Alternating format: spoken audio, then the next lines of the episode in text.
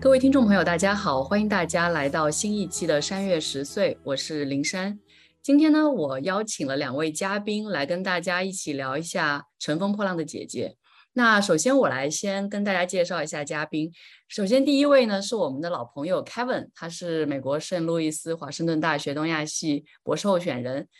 哎，上一次你好像还是博士生，对不对？所以应该先恭喜一下成为博士候选人，要是吗？我忘了。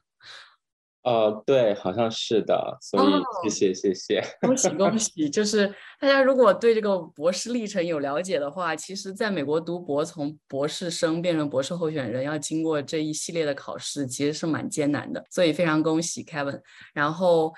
那今天我们要聊这个话题，也是我跟 Kevin 在朋友圈里面经常互动，所以我就想说，请 Kevin 来聊。然后呢，我们的第二位嘉宾是郭嘉。首先，郭嘉跟大家打个招呼，怎么样？Hello，大家好。对，郭嘉是新朋友，然后呢，他是澳大利亚悉尼大学性别与文化研究系的博士候选人，然后他主要做的是 post feminism，就是后女性主义或者叫后女权主义，最主要就是专注在对于美妆时尚博主的研究，我觉得确实也是很有趣的研究。那我跟郭嘉认识，其实是因为我们一起参加了一个 edited volume，一个论文集，是由香港大学出版社二零二三年会出版，然后是 Jamie 赵编的。其实 Kevin 也跟 Jamie 赵有一些缘分，就是以前有参加他的 special issue 这样子，所以这一次呢是 Jamie 赵编了一个 Queer TV China: Television and Finish Imaginaries of Gender Sexuality and Chineseness。然后在这个选集里面，我跟郭嘉的文章都有被收录。那我的那篇文章呢，也会有一期专门的节目去聊，就是我在之前节目也也跟大家提到过的吴青峰跟周深的一篇文章。其实 Kevin 在我写这篇文章的过程当中，也帮了非常非常大的忙，所以在这里再次感谢一下。我在那个致谢里面也有写，郭嘉呢，他在这个选集里面是跟孔少君一起合写了一篇文章，叫做《When 鸡圈 Fandom Meets Big Sisters: The Ambivalence Between Female Queer》。Visibility and invisibility and popular feminist rhetoric in Sisters Who Make Waves. So 这个 Sisters Who Make Waves 就是乘风破浪的姐姐的英文翻译。那所以他其实就在讨论乘风破浪的姐姐。所以我想，哎，当时一起开了一个澳大利亚的亚洲研究的年会，听到他讲这个鸡圈跟这个。姐姐这个的关系，我觉得哇太有趣了，所以我想说，那也把郭嘉叫来一起来录这个节目。所以我们今天其实想讨论的就是芒果 TV 做的这个明星女团竞演真人秀节目，一共有三季。第一季在二零二零年的六月到九月，然后第二季在二零二一年的一月到四月。第三季呢，在二零二二年的五月到八月，也就是才刚刚结束。那这三季它其实是有自己的主题的。第一季叫做“三十而立”，然后那个“立”呢是马字旁加一个美丽的“丽”字。第二季是“三十而艺”，然后它其实那个主题有在变化。到了这一季叫“三十而悦”，喜悦的“悦”。然后是说，从女性的自信奋斗，到女性关照自我，到女性之间的智慧抉择和勇敢互动，其实他推崇的是这样的一些观念。那在这三季当中，其实也有很多变化。我先要自己跟。听众们承认一下，就是我其实第二季基本没有看过，因为当时那一季里面有一些我很不喜欢的女明星，所以我完全没有看。但是第一季我是非常非常完整的追完了。当时《三月十岁》好像是要专门聊的，但我跟躺拖拖拖拖到最后好像也没有专门聊。但是当然是有提过，第一季其实我是非常完整，把所有的衍生节目都追着看完了。然后当时也很感动，也有很多喜欢的姐姐。然后第三季呢？我其实也有从头到尾追完，但说实话就是有些失望，所以没有很认真的追他的周边节目，只是把主线拉了一遍。除了表演节目之外，我其他地方都是比较拉的过的，甚至有时候表演节目觉得他们 唱的太烂，或这首歌太难听，我也会拉过去。所以我自己看的大概是这样的一个情况。我想问问 Kevin，就是这三季你是怎么追的？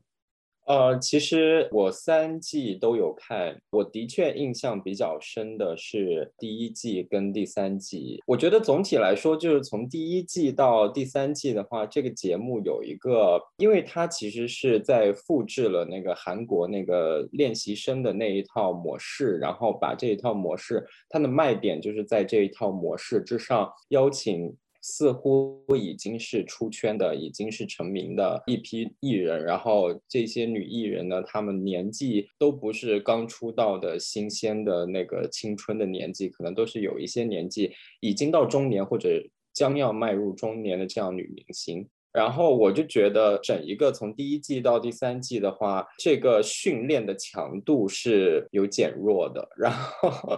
我觉得这个训练的这个强度的这个减弱的话。好像是为节目带来了有一点扣分，好像更多的是看到女艺人们在纠葛于自己内心的一些问题，而在训练上碰到了困难的话，好像就没有那么突出了。我稍微反驳你一个点，我特别讨厌人家说我中年，因为其实就是三十加嘛，他说的是这样的一个概念。怎么说呢？中年，当然我也我也属于中年。如果把三十作为中年跟比如说青年的分水岭，好像是有这么的一个说法，但是我其实听 听着中年感觉很可怕。然后我自己如果我也是个明星的话，我也可以加入姐姐这个节目，因为我也三十二了，所以就觉得嗯，还是最好不要用中年，听着好难听哦。如果如果我是女明星的话，我也可以。对，所以。我不知道，哎，郭嘉，你对于中年这个提法，你自己会觉得难受吗？哦但你应该可能没有到那个年龄，所以你还没有那么强烈的感受。对，虽然我还不能加入姐姐，我还不能参加节目，但是确实是，我觉得就是三十，就说是中年，确实我觉得是不合适的，尤其是因为我我也是第一季是完整的看下来。感觉个别的三十出头的应该只有个别的几个人吧，就是人数很少。然后到了第二季，我就是我第二季是完全没看的。然后就是我觉得我当时没看有一个很重要的点，我说啊，为什么这么多这么年轻的人 都来参加？我当时的就第一感觉就觉得这个节目变味儿了，就已经不是他最开始就变成啊，大家就是反正第一季很很火嘛，大家就来红一把，就已经无所谓了，就有点像另外一个什么追光吧哥哥，另外一个。呃，男明星的节目就是很多很年轻的人才十几呃十八岁二十岁刚出道的练习生，然后 来参加这样什么哥哥的节目，就觉得这个很荒谬。对，其实如果说芒果的话，对标的节目肯定是《披荆斩棘的哥哥》。我记得当时我们在朋友圈，我也跟 Kevin 聊了好多，就是《披荆斩棘的哥哥》里面的问题也好，然后闪光点也好，其实那又是另外一个话题。说实话，你让我现在去回忆《披荆斩棘的哥哥》，我已经基本上记不到什么了。我只是当时被圈粉的是一首歌，就是蔡琴的《给电影人的情书》。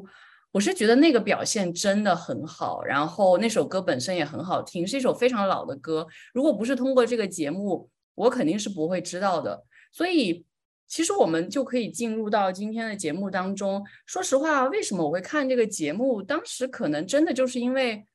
哎呀，在国外嘛，其实很无聊的，除了 除了追追追综艺、看 看电视剧、电影，好像也没什么别的事情可做，也没有夜生活什么的，所以所以就很自然而然的，哎，这个节目看起来好像不错，然后豆瓣上面评价也不错，然后我室友好像先看的，然后他当时就推荐给我了，所以我就觉得。啊，那就看看吧，然后看就蛮看进去的，就看上瘾了，所以就第一季看的很过瘾。然后我说第二季是因为我就是有不喜欢的明星，我就没看。然后第三季也是觉得啊，他们第二季那么糟，就是当时的评价也很糟糕，所以第三季可能想要触底反弹，那我就抱着试一试的心情再来看一下，然后就发现确实没有第一季好，但是可能也没有第二季的评价那么糟，那就把它看下来了，然后。确实又很出乎我意料，或者说我更喜欢的明星也不算明星吧，就是刘恋，我真 我真的很爱他，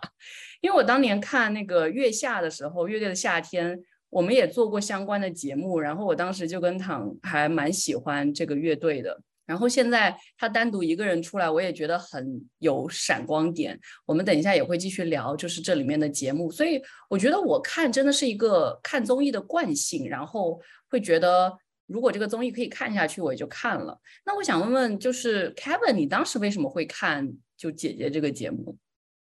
其实我在看第一季的时候，我是非常后面才看的，呃，就是快要播完了我才开始看的。当时好像是忙于学业吧，然后压力比较大，就没有心思去看这个东西。但是后来就觉得说压力实在太大了，我 需要一些可以让我分心和娱乐的一些综艺节目，然后。因为大家都在谈论这个节目，所以我就开始看了，就让我觉得很惊讶。请了年纪比较大的艺人来做像偶像练习生一样的那个训练，然后很多这些艺人其实是，就是其实我们看的这个亮点主要是来源于韩国的这一套偶像练习生的这一套明星培养的这一套机制的话。它其实是近近过去可能十年内才出现在中国，或者是说世界各地的。然后上一个世代的这个艺人呢，一般都不是以这样的一个造星机制出道的。然后让他们来，已经出道了，已经在这个娱乐圈里面已经占有一席之地，然后让他们来重新适应一套造星机制，那其中肯定会产生各种各样的摩擦和各种各样的不适应。再加上韩国那一套偶像的造星机制的话，它就是针对极其年轻的十八九岁，然后二十出头的这样体力正好的这样年轻人的。对于一些年纪比较长的人的话，在身体上也是一个挑战，所以这个是最大的一个亮点。但是到了第二季的话，这个卖点也还在，特别是在那英的身上，我们看到就是。特别特别明显的一个特别比较年长的女明星来适应这一套机制的话，也是很困难的。所以我当时就是抱有着这样的心情，然后把它看下来的。说起来，其实二零二零年的时候，男团、女团那种选秀节目进了吗？还没有吧？进了，已经进了。对，已经进了。这就是我为什么最开始看这个节目，是因为在。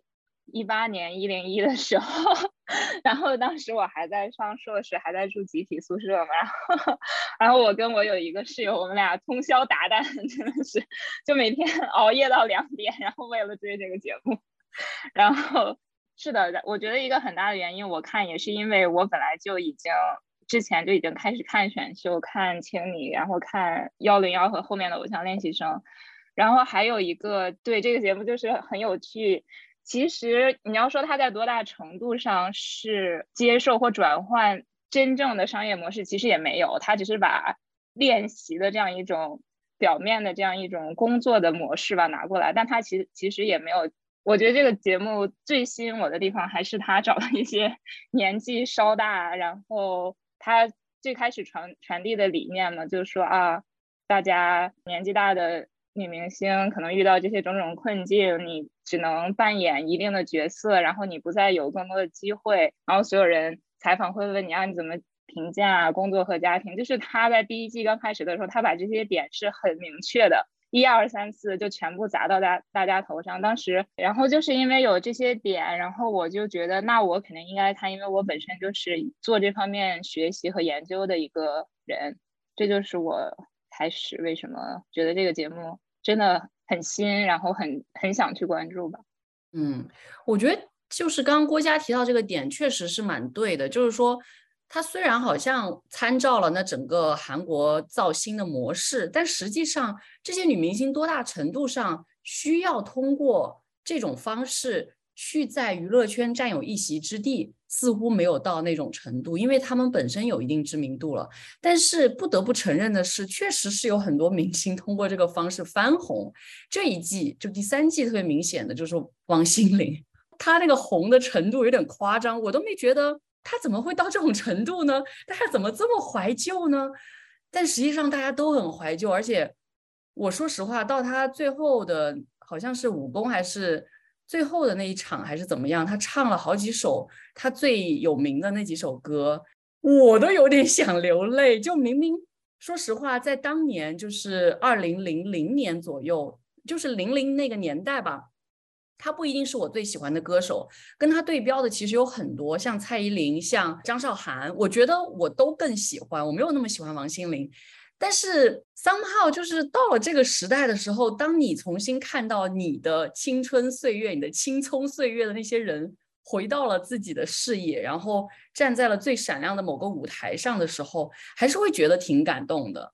对，所以我觉得他真的这种是有点双重的，就一方面它有它有循环这种，或者说它有参照这种模式，然后有一些借鉴，但同时它好像又创造了一些什么新的东西。我不知道 Kevin 对这一点有没有什么想法？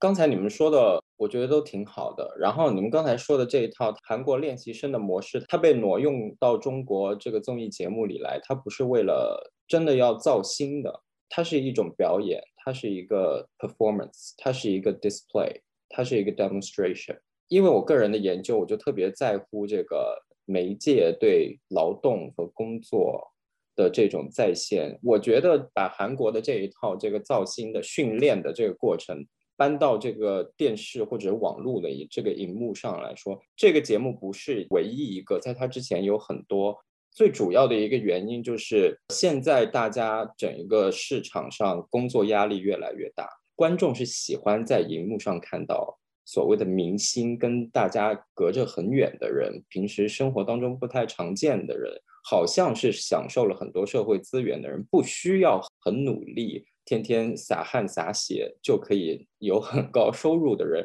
去做一些好像是跟观众日常的工作有类似性质的一些事情，观众喜欢看到这样的一种表现。所以除这个浪姐之外，我们看到其他很多的综艺节目都有请明星去做饭呀。请明星去耕地呀，请明星去送外卖呀，对不对？好像都有这种让所谓那种有明星光环的人去做普通人的这个工作，这这个是非常重要的一点。对，其实我们现在就聊到了为什么这个节目会这么受大家喜欢，甚至成为了一个爆款。刚刚其实 Kevin 算是讲到了一个比较重要的理由，就是他让。我们这些普通人看到了一个明星在跟我们一样努力，然后挣扎奋斗这样的一些，但是他其实是一个很光鲜的奋斗，他不是那种真的像什么外卖小哥，就我们看到这些很多的社会新闻那样的挣扎奋斗，他是很光鲜的。我不知道，就是对于这个他爆红的这个点，国家还有什么样的想法？嗯，首先我觉得从第三季来讲，怀旧应该是一个，就是王心凌。本身来讲，怀旧应该是一个很大的点，因为我昨天晚上就看了一下视频吧，我能够感觉出来林珊刚刚说的那种感觉，就是其实我对王心凌在我的青少年时期完全无感，就是知道几首流行的歌，然后她的电视剧我也不是很喜欢，但是昨天我看她的那个串烧合集，就是有一有一个串烧合集嘛，就她一个表演，真的就是挺感动的。但是我同时对于他，我也在想，就是他究竟是代表一个怎样的审美？因为就有很多王心凌男孩，我觉得在这样的一个对比下，因为我想的就是是最开始第一季浪姐最开始的时候，吸引的是非常多的女观众，然后大家的点还是哦，然后说大家要呃到了这个年纪，然后职业上遇到很多困难，当然他们遇到的困难 也没有。就是很困难，他们也没有很影响他们的收入了，他们还是非常最高层的这样一个社会收入人群。但是他们会啊这样叙述出来吧，说嗯职业遇到了困难，是因为因为我是女性，并且因为我的年龄，如果我是一个男明星，可能就不会遇到这些困难。我觉得最开始吸引大家的点还是这些，然后再到后来，然后跟王心凌男孩这样一个流行做一个对比，我觉得。他这个节目从第一季到第三季的演变也是蛮有趣的，对大家喜欢的原因嘛，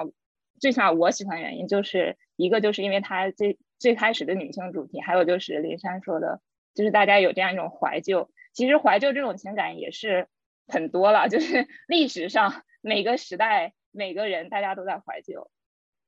针对怀旧，还有刚才这个郭嘉说的，其实两个问题，我觉得都非常切中要害。第一个点是怀旧这个点，我想怀旧在当下的这个中国娱乐产业里边是一个最大的这个卖点之一。任何好像综艺类的节目，多多少少都要跟这个怀旧沾一点关系。然后一般怀的旧呢，就是他也不可能去怀六七十年代的旧，对吧？大家都知道为什么他怀的旧都是这个八十年代、九十年代的旧。我想这个怀旧作为一种商品。作为一种情感商品被贩卖出去的主要原因，是因为现在中国的市场上主要消费这个综艺节目的群体就是八九十年代出生的人，这一群人是真正的消费的中坚力量。因为这群人一般现在已经是大学毕业，或者说甚至已经像我一样三十多岁，虽然我还没有毕业，但是也是三十多岁，然后是具有一定消费能力的这些人。他是这个中国娱乐产业中间的消费者，中流砥柱的消费者，所以要调动这些人对于这个青春的这个回忆，对于青春的这个怀旧，我觉得这个娱乐产业必须要一而再、再而三的去进行这个怀旧，去重复这个怀旧的这个主题。然后第二个点，王心凌男孩的这个点。我觉得王心凌男孩这个点，我觉得从一开始的针对女性的第一季的有女明星年龄焦虑，因为女明星的年龄在他们的这个产业里面，可能在事业上碰到了一些坎坷，在卖这个点到今天的这个王心凌男孩的这个点，我们看到的其实是跟第一个点差不多的，就是消费市场的扩大，它所针对的人群和观众。他不仅仅是想要针对这个女性观众，他还想要针对这个男性观众。也就是说，其实第二个点我们看到的是这个怀旧情绪，或者是说这种情感共振，它必须要扩张出去，不仅仅要限于女性消费者，还要扩张到男性消费者这个领域。我在听你们讲的时候，我想了一个问题：第一季的时候有张含韵哎，为什么没有张含韵男孩呢？当时？不过我我就在问这个问题的时候，我突然又想到，其实张含韵当时想要走的路线是要摆脱她的可爱，但是王心凌很不一样的点就在于，王心凌说：“我觉得可爱挺好的，我就是想一直可爱下去，做一个可爱奶奶又什么甜心奶奶又有什么要紧的呢？”我刚开始听的时候，我作为一个女性，可能作为我这样，我其实对可爱一直比较排斥的一个女性，虽然我也很喜欢小猫小狗这种。可可爱爱的东西，但是我好像对一个可爱女孩这样的一个形象是比较排斥的，包括像是粉色，我也是比较排斥的。就是这些跟所谓的可爱那个卡哇伊 culture 连在一起的东西，我其实都有点排斥。所以刚开始听到王心凌讲她要一辈子做可爱的人的时候，我其实有一点点排斥。但是不得不说，就是在她这整一个。节目的过程当中，他去作为一个队长去帮人家排练，然后他的统筹能力、他的协调能力，再加上这一层可爱，我会发现哦，我当时总觉得可爱就是要依赖别人，但实际上他的可爱是，他是这样去塑造了一个人设，但是同时他不是一个想用白痴这个词，就他不是一个就是很幼稚的人，他只是可爱作为他的人设，嗯，哦，他不是一个花瓶，对对。对，这个很重要。所以，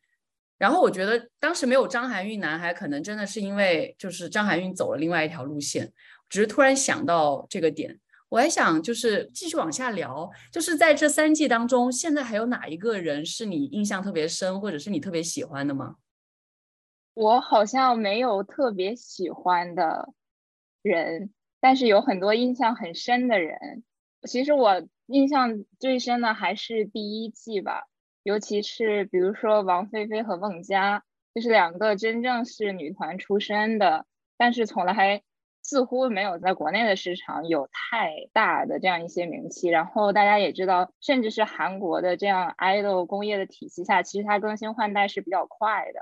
除了可能最顶级的一两个团可能寿命比较长，就是大部分的中层团的话，其实被更替的是很快的。就他们这种还想继续做这样的事情，但是又没有这样的机会，或者他们可能已经在他们之前的市场被淘汰。包括其实中国的练习生在韩国这也是另外一个很大的话题了，就是他们生存状况，他们的职业状况，这是另外一个很大的话题。然后我对他俩是现在说起来是印象比较深的，其实还是应对了最开始的主题，就是哦，女女性的这个艺人年纪大了要怎么面临转型？如果我还是想留在这个行业里，我要做怎样的选择？其实还是回应了最开始的主题。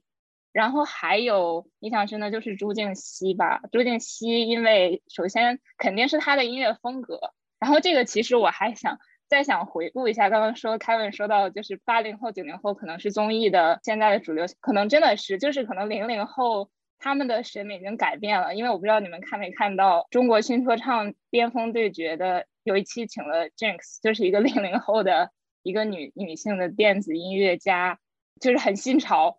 嗯，很新潮，很新潮，就是他们的那种审美就已经完全是变化的，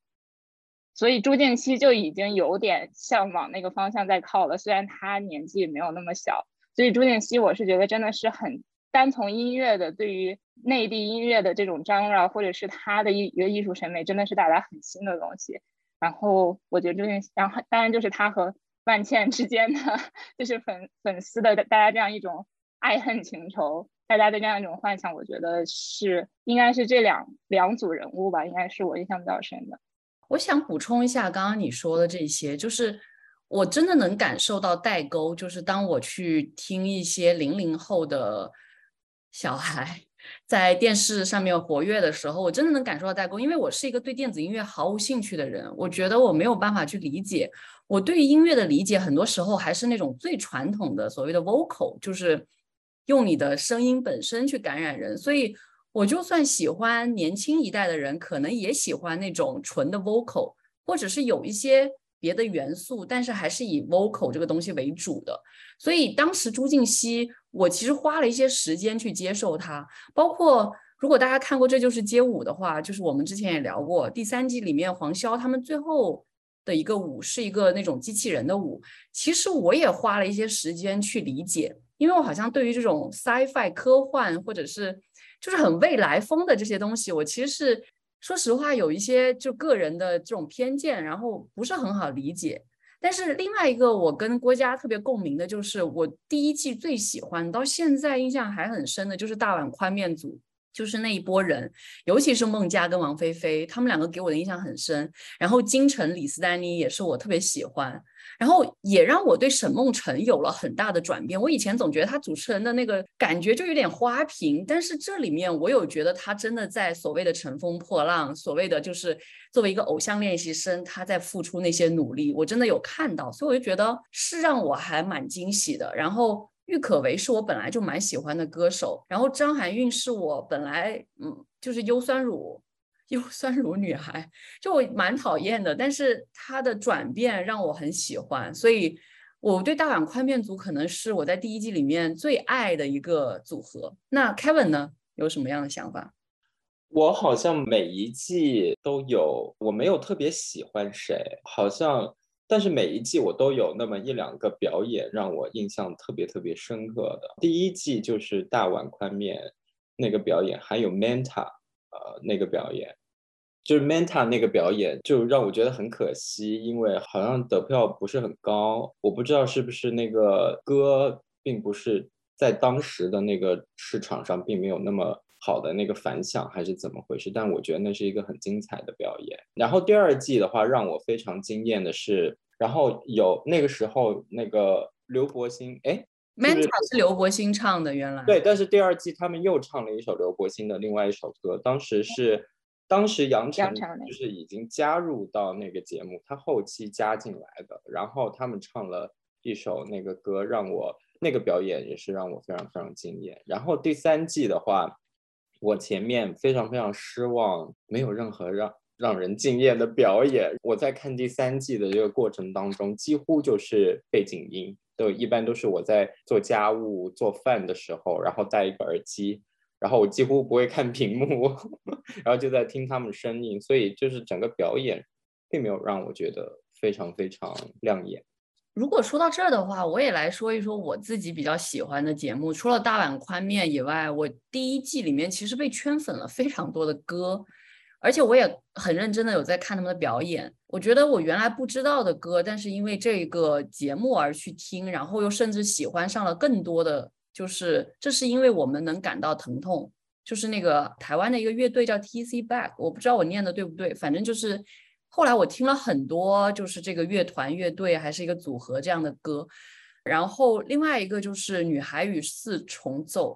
我觉得他们表演的不太好，但是那首歌本身很好听。然后包括《仰视而来》，我觉得这个是他们表现也很好，然后本身原曲也很好听。然后还有一个我一定要提到的就是《傲娇》。《傲娇》这首歌的表演，其实又牵扯到了另外一个现在很火热的话题，就是所谓歌词阉割的问题。刚开始好像总觉得有点禁忌，但是我发现现在大家都在讨论，就是微博上面全都是在争论，就是这里歌词又被阉割了，那里歌词又被阉割了，还有很多搞笑视频，还有一些搞笑的段子，就专门讲这些被阉割的歌词怎么可笑的那种。《傲娇》这首歌当时特别神的一件事情就是，它突然在下面出了一个歌词大意。然后，因为他们本来有一些那种好像是 rap 还是什么东西，我也没听清楚他们在唱什么。然后我想说，哎，这是首国外的歌吗？因为我也没有听过傲娇。然后，傲娇，傲娇是张惠妹的歌。对啊，后来我才知道原来是张惠妹的歌，然后是张惠妹、艾怡良跟徐佳莹三个人合的一首歌。然后那首歌的原曲特别棒，MV 也特别棒，然后那个原歌词也特别的大胆。我特别特别喜欢，就是如果没有浪姐的话，我可能永远不会听到这首歌，因为它不是，至少对我来说，它不是张惠妹我听到的最主流的歌，我可能一下子不会去搜到那首歌。但是因为它，我傲娇后来循环播放了很多遍，就那首歌明明可以唱的特别的顺的，就。我真的在听他们表演的时候，觉得像是唱了一首国外的歌曲。但是，就真的回到歌词阉割的问题，就是这是一个阉割的部分。就是比如说谈到一些关于性的东西的时候，就就会被阉割。那这是在第一季里面我自己特别特别喜欢的。然后第二季我没看，我也不知道。第三季的舞台的话，我我有点惊讶凯文说没有特别印象深刻的。明明我们讨论说要录这个节目的起点不是梦中人吗？那个表演太一般了，但我觉得那个表演的意义并不是在于那个表演本身，而是在于两个表演者在台上的互动，嗯，然后以及那个互动产生的一系列的在网络上的这个回响。我觉得那个表演的意义是在这里。就表演本身的话，没有可圈可点之处。因为我觉得刘恋跟薛凯琪的互动本身，我觉得是可圈可点的。我看过那个视频很多遍。尤其是看了你的评论之后，我又去回看，我会觉得就更好。当然，我很理解你说第三季里面没有特别好的舞台，是因为第三季的舞台设计真的断崖式的，就是崩塌的感觉，就是像尤其是相比第一季的那个舞台，我觉得确实差很多。然后更不用说《披荆斩棘的哥哥》，好像跟这个舞台设计像是两个人一样，我不知道是不是两个人哈，反正就是感觉也很糟。但是我不得不说，第三季舞台里面。就从整个表现来说，我最喜欢的应该是谭维维最后的一个表演，唱的《但求疼》。其实他在最开始表演的时候唱《但求疼》的时候，就觉得说哇，这首歌好棒，好好听。而且很神奇的就是，他那首歌我听完之后，我就去网易云音乐去听音频了。但我还是觉得他现场唱的更好听，就是那种所谓的怒音，我觉得还是要有一个现场感，他能传达那些情绪。然后他最后一次表演的时候。配上他那个非常简单的舞台设计，包括他最后倒下去的那个瞬间，我觉得那些是很有张力的，就把但求疼的那个那个场景能够很直观的传达到给观众。然后我也很喜欢谭维维本身的歌声，而且我觉得我对谭维维是有一个很明显的转变的。就当年他参加超女的时候，我真的觉得就还好，但是。他近些年出了那个三八幺幺的那个专辑，我真的是非常非常的爱，因为真的是非常有意义的，很多女性相关的话题是在大陆的这样的一个舆论环境里面能出道的，我觉得算是极限的这样的一个表现的话题了，所以我觉得我就非常非常喜欢他。然后包括第三季另外一个就是很爆款的舞台，应该就是《山海》，就是谭维维跟王心凌唱的这个《山海》。然后当然本身的那个《山海》这首歌就非常非常有名，包括他原本的《草东没有派对》唱的时候，这首歌就是非常有名的一首。他们又得了金曲奖啊什么的，就一下子更有名了。但是我觉得其实谭维维跟王心凌的表现也是不输给曹东的，所以我觉得，嗯。就是这是第三季里面我特别喜欢的一些舞台，我不知道郭嘉有没有什么其他特别喜欢的舞台。第三季的话，确实我也如果说只选一个的话，那就是山海，因为我自己是一个 台湾乐队的 爱好者，然后而且我确实承认王心凌的唱法，我觉得确实因为大家会听到啊，她这个咬字特别好，我确实尤其是一进来确实还是挺惊艳的。我觉得就只是从这个歌曲本身啊，这应该是我第三季印象最深的。然后另外，我觉得还因为刚刚明泉也谈到歌词阉割，我可以说一下我不喜欢的舞台，就是好呀好呀，对，就是那个星星点灯，因为之前微博上也很就是很吵的很政治化，也跳出来说，就是说这个侵权一类的讨论就是各种的，其实。当然，就是本身的歌词阉割是一部分，然后另外我不喜欢这个舞台，原因是我觉得它阉割的不仅是歌词，它阉割的这首歌想表达的内容，就它整个的表演换成非常欢快的形式，让我觉得真的生理不适，你知道吗？就其实除了这个，我还想到一个特别的另另外一个我自己很喜欢一首歌，就是手扶托拉斯基、新裤子和张强的一首歌，这首歌也是在各种爱豆。这个节目的舞台上被大家拿来唱，可能在姐姐的舞台，他们有第一季跟新裤子合作过一一次，但是是跟一起跳舞，他一起合的一个舞台。然后第二季我分不清那几个人，就是张什么张馨予啊，张雨绮 是其中的来参加的那位姐姐，她的首舞台表演。但是还有一个我印象很深的是在就是普通的选选秀，应该是青你，我已经忘记是青你还是偶练，然后有有一堆就是来年纪小的一些练习生也表演过这个舞台。你把这样一首歌变成一种很青春靓丽的形式来表演出来，它消解了它这个歌背后的很多意义。就你已经完全联想不到，星星点灯也是，你就已经完全联想不到说哦，这首歌本身已经不说歌词了，就是这首这首歌背后它原作者或原唱者。之前的表达就已经完全消解了，就大家就很欢快，大家蹦蹦跳跳就完了。所以就是，所以说这个星星点灯是 让我看到生理不适的一个舞台。如果继续往这个歌词阉割下去聊的话，第一季还有一个特别明显的就是《玫瑰少年》。其实这个我有在写在我刚刚我讲那篇论文里面，就是《玫瑰少年》本来是纪念叶永志的一首歌，然后我应该在节目里面聊过好多次了。就叶永志是当年大概零零年这样的时候，就是被霸凌，然后死在了厕所里。他被霸凌的原因是因为他所谓打引号的比较女性化的这种。表现，所以他一直被霸凌，然后最后死在了呃学校的厕所里。然后具体的原因没有查清楚，就是他到底是怎么死的。但是我们很容易联想到，肯定是因为霸凌这件事情致死的。然后因为这个事情，就台湾有一系列的教育改革和呃立法的改革。那其实这最开始是蔡依林唱的一首歌，然后是去纪念叶永志的。那到了浪姐的时候。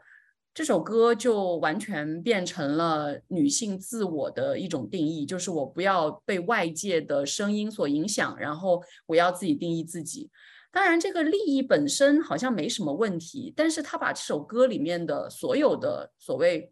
我当时用英文写的是 queer mourning，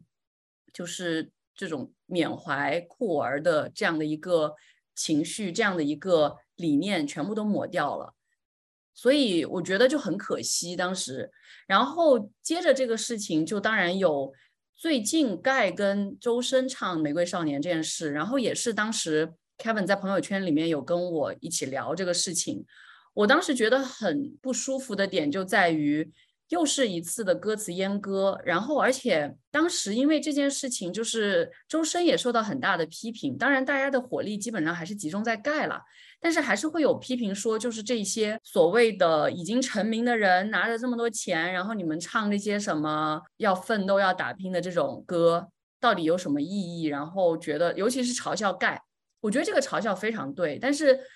我觉得，我觉得对周深来说，我跟凯文当时聊的，他本身就是一个玫瑰少年，就是叶永志式的人物。然后他一路这样走来，可能遇到过很多的霸凌，然后一步步坚强走过来。所以这首歌是最适合他唱的。但当然，如果没有这些歌词的阉割会更好。但是凯文提到很重要的一个点是，他在这里，他展现了这首歌，在一个这样的官方的舞台上。这个本身其实已经让酷儿被看到，我觉得这个观点真的很好。他把我从那种很消极的一种情绪当中拉出来，其实他还是有比较积极的一面。这样子，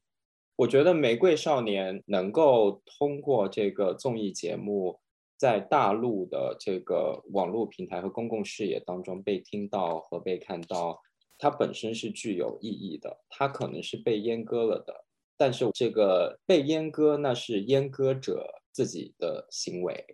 或者是说阉割者他，譬如说他节目的制作方，他必须要去躲避这个国家的这个审查机构的这一套机制，他必须得阉割，也不是说他本身就想阉割这个歌。但是我想，在当下的这个社会环境里面，不管是节目的制作方也好，还是这个国家机关也好。你再怎么阉割一个东西，观众他不是白痴，观众依然知道这个歌是从哪里来的，这个歌是在讲什么。然后你在被阉割的这个部分，它为什么要被阉割？我想很多观众心里面是有数的。所以哪怕它是被阉割了，我想并不影响这首歌它本身这个意义之所在。其实反而就是会扩展这首歌它的这个受众群体啊。譬如说，如果我身边的朋友听了这首歌，但是他不知道这首歌的这个背景故事，那他跟我聊起来，他说他非常喜欢这首歌，那也许我就会跟他讲啊，这首歌其实背后是有一个故事，OK，然后这样的话，可能对于不是那么。熟悉这个酷儿文化的一些朋友来说的话，他也许会就会因为这样去再去多听听这首歌。我觉得这是一个好事。对我是 对于这种哪怕是被阉割了的这种酷儿形式的表达的话，我个人特别是在中国的语境里，我个人觉得是它的积极的意义要大于消极的意义。特别是其实大家在网络上的这个回响看得出来，就是。大家都在积极的去回应和哪怕是斥责吧，换一个角度来看这些网络上的斥责的话，其实我们可以看到，就是观众是有非常大的这个积极的这个能动性的，观众的能动性是不能够被阉割的，也许表演的内容可以。嗯，非常有道理，我觉得。我们这个话题还会继续往下聊，就是这个浪姐的节目当中的一些酷儿性的部分，我们还会继续往下聊，包括一些同性的情谊也好，情欲也好，就是尤其在梦中人这个舞台里面展现的很淋漓尽致。但我们稍微还是缓一下，我们继续往女性视角这个方向再多挖掘一下，尤其我们。想让郭嘉多聊一下，其实跟他研究相关的这个后女性主义、后女权主义这一块，在浪姐当中是怎么体现？就是浪姐到底传达了一种怎么样的女性价值观？她有没有一些所谓女权主义或者女性主义的视角？其实我先自己举一个例子好了，就在第一季里面，我印象很深，就是大概到后期的时候，张雨绮有一番发言，她说：“大家一直说我是独立女性，独立女性带给我了什么经验和感受？”首先，一定需要有支配时间的能力，也要有和暴力和拳头说 no 的能力，因为不是所有人的婚姻都是幸福和完美的。还要有把所有才华都展示出来的能力，对那些用外貌评定人的人说，智慧和美貌是可以并存的。我要让我的孩子知道，世界上不只有童话般的美好，还有诱骗拐卖和无尽的人生的意外。作为一个母亲，我要独立啊！我要告诉我的宝宝们，你妈我不仅芳华绝代，还要还能乘风破浪。我其实当时特别喜欢她这番发言，我就觉得在浪姐里面还是少了这方面的话，但是当然有一些体现，但是很少。所以她能把这个话说出来，我觉得特别好。而且其实我很期待谭维维能唱一下三八幺幺的歌，但她没有唱，所以。大概是这样的一个感受，我不知道郭嘉还要继续，就是跟我们聊一聊你的这个研究方面的这个后女权主义跟浪姐之间的这个关系。是的，我特别同意林珊的。首先，我觉得这个话题要谈起来，就是究竟什么是女权主义？有没有一种正确的，或有一种真的女权主义？就是在这个问题上是见仁见智的。但是就是因为它见仁见智，其实很难说，就是这个世界上或者是一个一个特定的语境内只有一种真的对的女权主义。我觉得就是这样的说法肯定是有问题的。而且这样说法很容易导致一种就是西方或者欧洲中心的在学术方面吧，然后这样一种很危险的方向，就是评价浪姐和女权主义。然后这个事情，就像我刚才说的，它确实，尤其是在内娱这样综艺啊、电视剧啊这样一个环境内，它是一个很进步的节目。这也是最开始我和我的朋友为什么很喜欢这个节目的原因。包括像林珊刚刚说的张雨绮的这样一番话，然后包括最开始我印象很深刻的是前彩，就节目还没开始，万茜就已经提出来说啊，这些年记者就会问我说你怎么平衡你的家庭和工作？当然听起来这个就是其实是很普通的，很多人都谈过，但是我觉得他能这样很直接的，然后这样提出来，然后就是而且是一个前彩，所以就相当于一个节目的引子。所以我觉得这个意义还是是很大的，而且它也是引起了很多女性观众的共鸣，这个是肯定是不可以否认，它绝对是一个有积极进步意义的这样一个内地语境下的一个综艺节目吧。其实很多也是就是同行衬托了，然后大家都很喜欢，我觉得这个肯定是一个好的节目，尤其是最开始它的一个设定提到 postfeminism 这边，其实这也是一个比较。有争议，或者是有很多这些年也被人很多研究，然后有很很争议的一个学术概念吧。我的理理解，一句话来说，其实它不是一种女性主义，也不是一种反女性女性主义，它就它不是一种女权主义，或者是一种反女权主义，它是一种。我觉得这个中文翻译在一定程度上还是有一些误导的。就是大家会觉得它是一种，因为它是后女权主义，就觉得是一种女权主义，但它的意义更多是把它看成一个研究的框架，然后看成一个理论的框架，然后可以去看，就是在新自由主义这样一个。各种的意识形态呀，包括尤其是消费文化，然后现在有很多，比如说 Girls Power，还有就是 Women's Empowerment，就这些话语之下，不仅是一种商业话语，其实很多官方，比如说政府，甚至联合国的一些女性、女孩赋权的一些项目，它可能也会用这样一些话语。这个就是其实又涉及到个人主义，就是在这种新自由主义各种的 rationality 之下，然后去看女性的媒体呈现，还有女性的日常生活。是怎么样的？所以你在研究这个时候，postfeminism 是给你提供了很好的一个理论框架，它给你限定一个范围，说我们可以这样来讨论。然后它还有一个很大的意义，我觉得是在放到中国来讲，其实提供了一种像一个桥梁一样，因为就是可以把西方和中国的情况，它肯定是有一些相同，也有很多的不同。但是如果你放在一个话题上来讨论，大家会有一些互相理解的空间，就提供了这样一个机会。我觉得这才是就是这个概念来研究中国意义所在吧。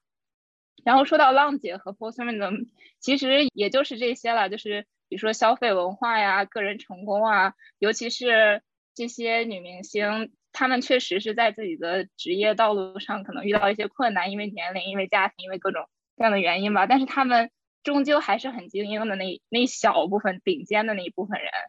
然后就是以他们去在媒介呈现上，然后去表达女性的各种的 struggle，或者是女性她怎么面对的这样一种努力，其实是遮蔽了就是打引号的真正的女权主义或者是女权主义的诉求，其实是把结构性的问题，就相当于你好像看见这样的东西，我好像就已经解决了，大概就是这样一种比较简单的理解。当然，这个也是有很多相似的概念了，比如说 popular feminism。然后还有 neoliberal feminism，然后 postfeminism，然后就有各种各样的学术概念，我觉得在这里就不用多讲。但是有兴趣的听众朋友，就是可以去自己搜索一下。这些年用这些概念来研究中国的研究也是越来越多了。我觉得其实刚刚郭嘉讲的跟浪姐的里面的很多呈现是非常有联系的。有一点，我觉得是郭嘉之前在笔记里面有写到，我觉得一定要点出来，就是这样的一个节目到底吸引的是什么样的受众？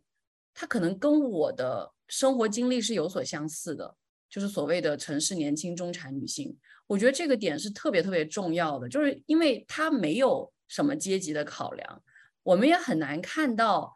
比如说真的更加年老的七八十岁的女性她会怎么去生活？没有，所以其实是很局限的一个观点。包括她的赞助很多是化妆品，就这又跟国家的研究很相关了。她其实还是在推崇要打扮的好看，要穿的很精致，然后我们要穿着高跟鞋一步步踏出来，然后优雅的唱歌，然后很漂亮的表演。或者是性感的，或者是可爱的表演，就是他还是在推崇的是这些东西，这是最传统的、最基本的一种某一种女性主义。我觉得，或者说女都不是，我都不想再去承认她是女权主义了。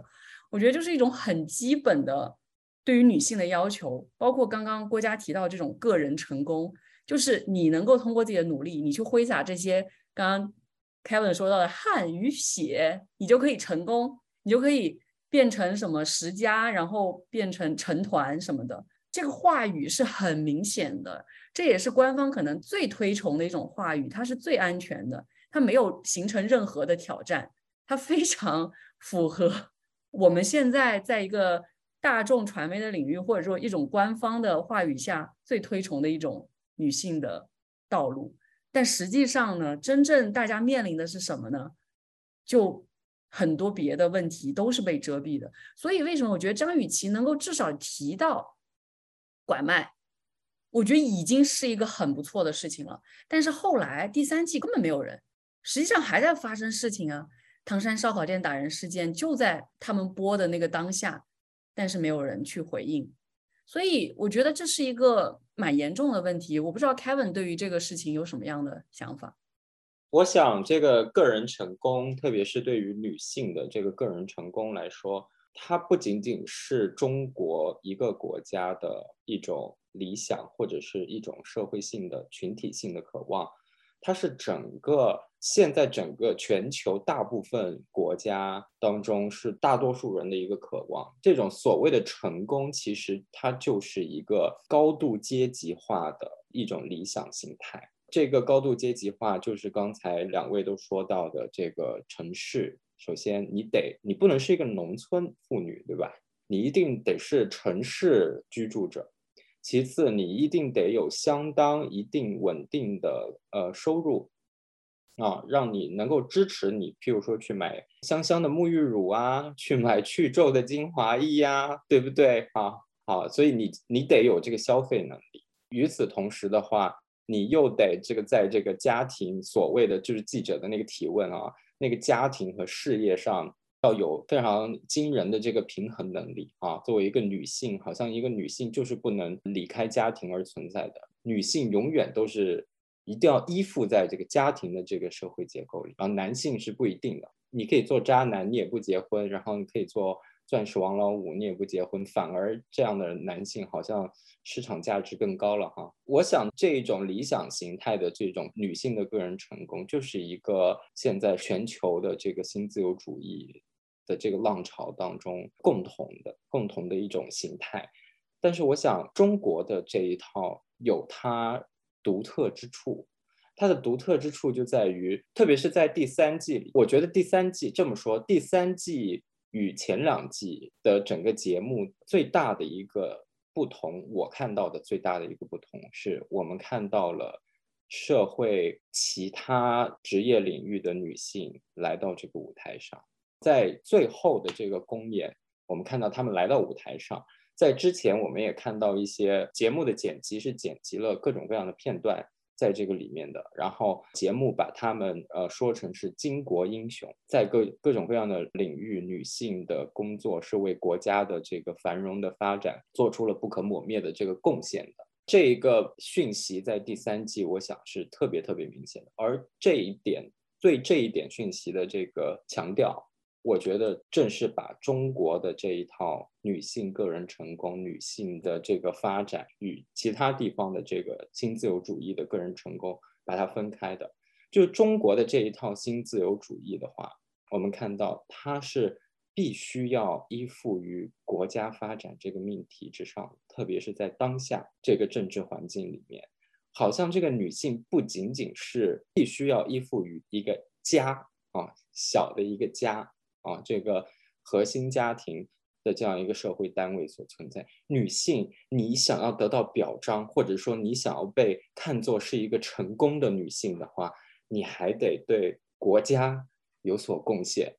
对吧？但是这个对国家有所贡献，并不是像以前社会主义时期所说的，就是你是一个依附于完全依附于国家机器，你的生老病死都是国家来看顾的这样一一个女性个体，不是，而是说这个女性还是一个个人的形象出现的啊，她是通过个人的奋斗、个人的努力，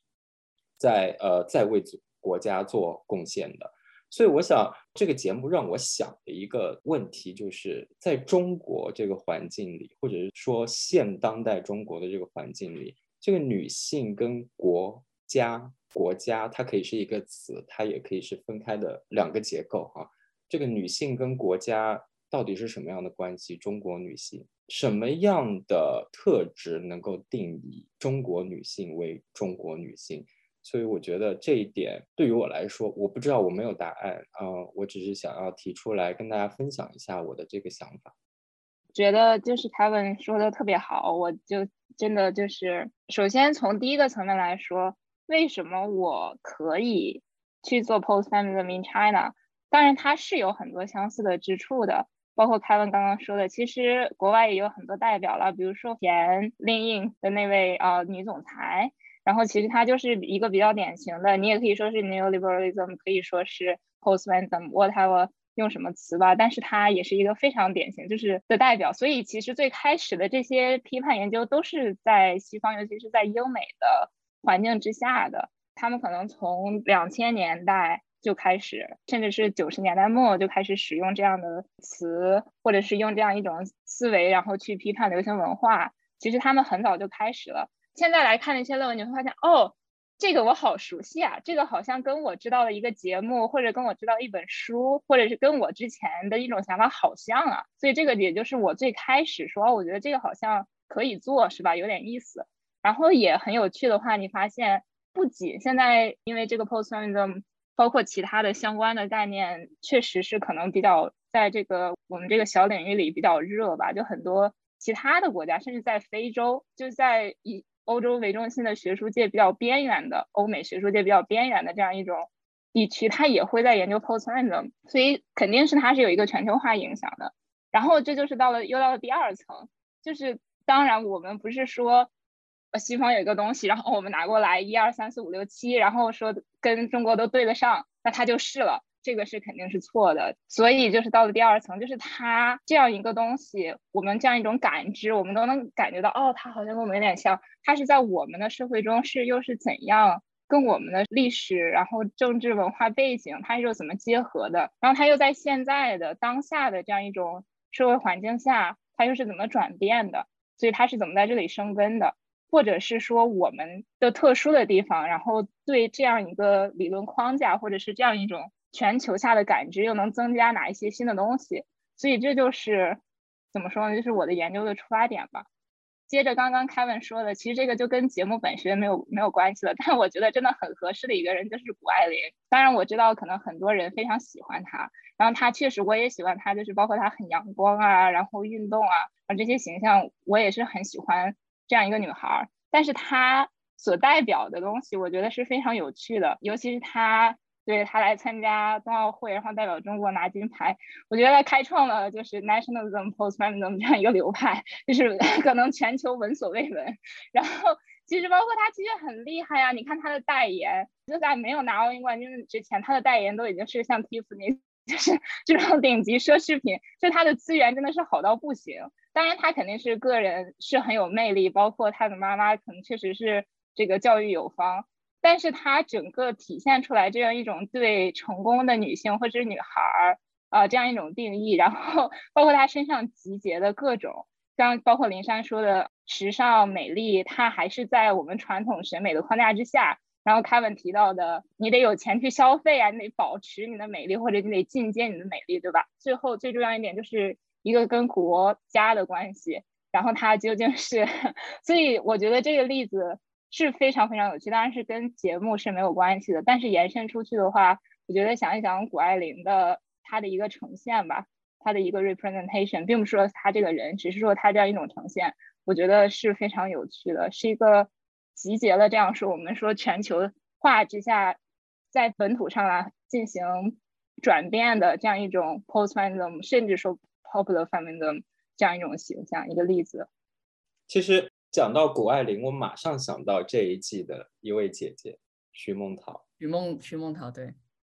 我觉得这两位完全可以放在一起来讨论一下。当然，我对这两位运动员其实我的了解并不是很多，因为我并不是热爱看体育节目的人。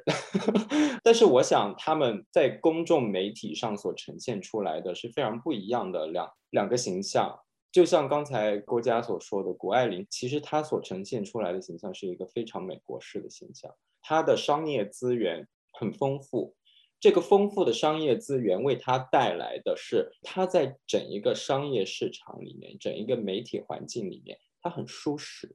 他知道怎么样去展现自我。我们很少会看到谷爱凌很尴尬的一些时候，但是与此同时，在当下我们看到这个徐梦桃，她同样也是冠军，然后她同样也是这个呃优秀的运动员，女性。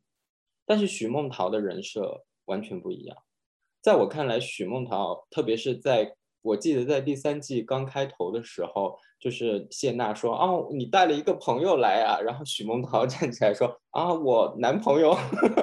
然后其实谢娜那个时候要 cue 的是这个赞助商，并不是徐梦桃的伴侣，对吧？然后你可以看得出来，就是徐梦桃她现在至少到现在为止，她是不适应这一套。非常好的这套商业运作以及这个媒体运作的这套机制的，他很新在这个环境里，甚至在近期这个徐梦桃去上了那个脱口秀的那个节目，在讲脱口秀的时候，他也是他在讲的都是说我们家是卖烧烤的。一个美丽的这个女明星，或者是体育冠军，然后突然站出来说我们家是卖烧烤的，让人有一点这个油腻的感觉，是不是？好像作为一个女明星的话，我们一般的想法就是女明星应该出来是说的是啊，我用的是什么沐浴乳，我今天穿的这个鞋怎么样，然后我的日常生活多么的自律啊什么的哈，好像不会听到什么特别美的女明星站出来说。我家是卖烧烤的，我从小就就在家里面帮忙卖烧烤这样子，所以我觉得这两位形象差别还是非常大的。然后谷爱凌的那个美国的优异的这个 upper middle class 的这个形象是非常完整的，因为我们必须要看到，就是在美国的这一套运动员培养机制里面。如果你的家里面的资本不够雄厚的话，可能是很难培养出一位世界冠军的。但是在中国是不一样的，我们看到对吧？在中国，徐梦桃她可以是一个烧烤店老板的女儿，她顶多算一个 middle class，她可能连 upper middle class 都不是，家里面过着安逸的小康的生活，但是可能并没有那种暴富，对吧？但是她可以成为世界冠军，是因为。中国的这一套体育明星的这一套培培养机制跟美国那个是不一样的，对吧？中国有雄厚的这个国家的资金和资源在背后支撑着，一个体育明星是依靠国家的资源养出来的哈，不是依靠自己自己家的资源把自己培养出来的。所以我看到这两位女运动员，我的感慨非常非常深，嗯。我补充一下这个点好了，中国叫做举国体制嘛，在体育的这个机制里面，所以其实很多很普通家庭的孩子，我不知道他这个烧烤店开的有多大。如果这是个烧烤摊，那又是另外一番话了。就我们刚刚一直在聊到阶级的这个问题，其实徐梦桃可能出生在一个非常普通的家庭，甚至我不知道有没有到别的境地。那在体育的这个培养机制里面，一直会宣传的一个点，一直会弘扬的一个点，就是要能吃苦。这个事情你很难想象，在美国的体育界里面会这样讲，但有可能也不一定。我这样讲的时候，我刚刚想到的时候，我就觉得，哦，其实美国也有比较，就是相对普通家庭里面去培养一个运动员，他需要花整个家庭的精力跟金钱去培养。比如说像陈威这样的，他出生在一个很普通的华裔家庭，那他要。当一个运动员的话，他需要拉很多很多的赞助，而且要去说服对方说我你赞助我有意义。所以这跟中国的体制真的是完全不一样。但是在中国的体制里面，就是你一定要能吃苦，而你选择了体育这个行业，意味着你会很辛苦。所以很多人都是说不太希望自己的孩子成为一个体育运动员。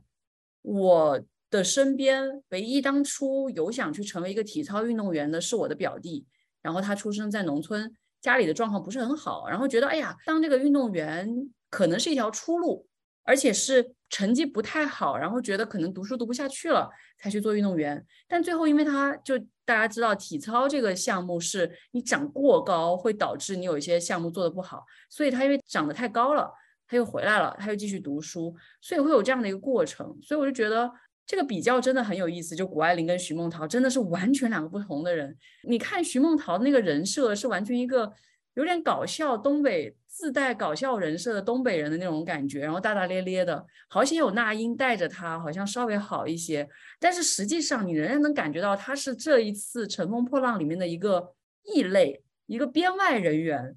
他最后没有，都甚至没有到最后结尾。当然，这也跟举国体制有关。当体育的这个单位需要他的时候，他必须回去，这当然是一其中的一部分原因。但是他真的跟其他的人格格不入，我会有强烈的这种感觉。虽然我也很喜欢他，我觉得很好笑，就是他有些话，就觉得真的东北人在搞笑人设太好笑了。但是。同时你会觉得他真的很不在这个这个框架里面。我当时第一次看到徐梦桃的时候，因为我对冬奥会关注也不多，除了那几个现象级的人物，还有羽生结弦是我个人很喜欢之外，我几乎没有看什么冬奥会的项目。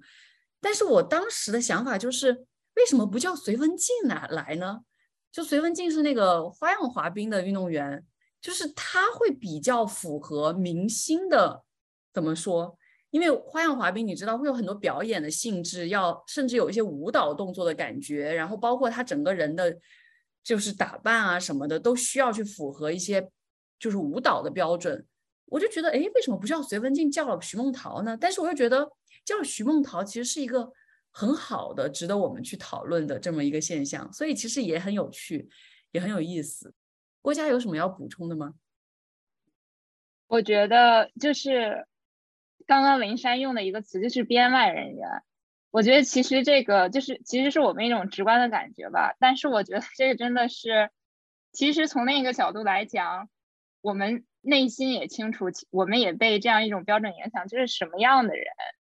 才可以去乘风破浪，什么样的女性才可以，我们划定出这样乘风破浪的，我们可以说已经很 empowerment，然后被可能是因为他自己吧。Self empowerment 或者是 confident，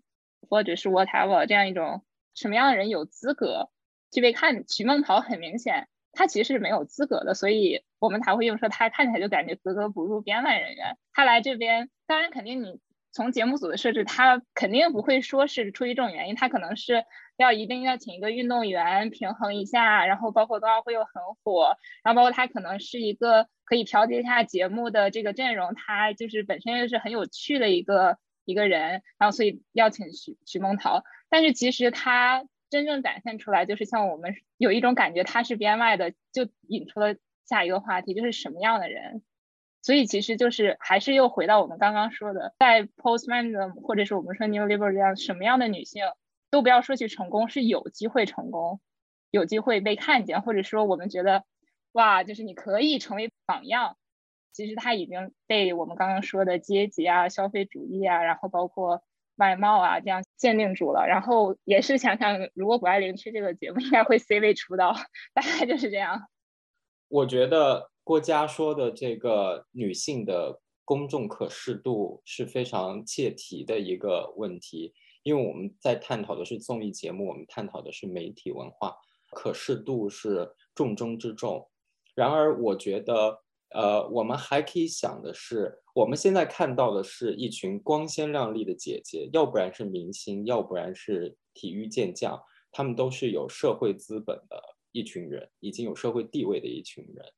与他们形成强烈反差对比的是一群也同样常常出现在媒体上的一群女性，譬如说在冬奥会的期间的铁链女。譬如说在之后的烧烤店里面被殴打的那位女性，譬如说在八月十号微信上疯传的贤状告朱军的贤子，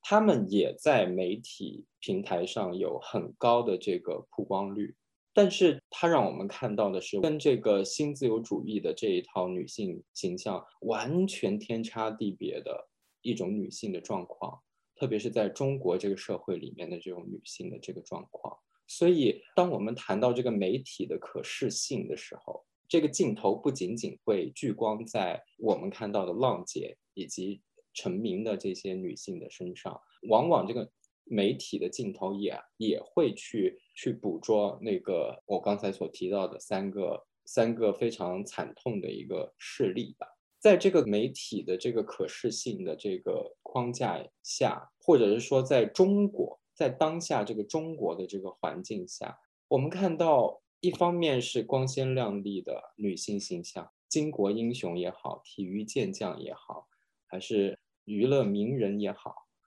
与此同时，我们看到了另外一种女性的形象，而且这两种反差那么大的女性形象，往往都是同时出现的。这种同时出现在这种公众视野里面，让我不得不去想，就是说，它是一个社会现象，它是一个文化现象，而这个文化现象背后所透露出来的当下中国的状况，以及当下中国女性的状况到底是什么？我觉得这个点是特别值得拿出来聊一聊的点。当我们看到谷爱凌的时候，我们也必须要想到铁链女；当我们看到这个王心凌可以牵动这个几千万、几亿的人，对吧？去跟他去怀旧，唱那个《爱你》，唱《当你》的时候，我们也要看到这个贤子他在法庭上做的自我陈述，就是这样的一个状况下。我不知道两位怎么看，就是怎么样去理解呢？这样一种现象，这两种极端的现象中间，我相信还有更多的、更丰富的没有被曝光的、没有被记录的这个女性的生存状况，在当下的中国。但是，我们就我们所能看到的这两种极端的事例，我们应该怎么样理解呢？他们这种几乎是同时出现在公众视野里面的中国女性。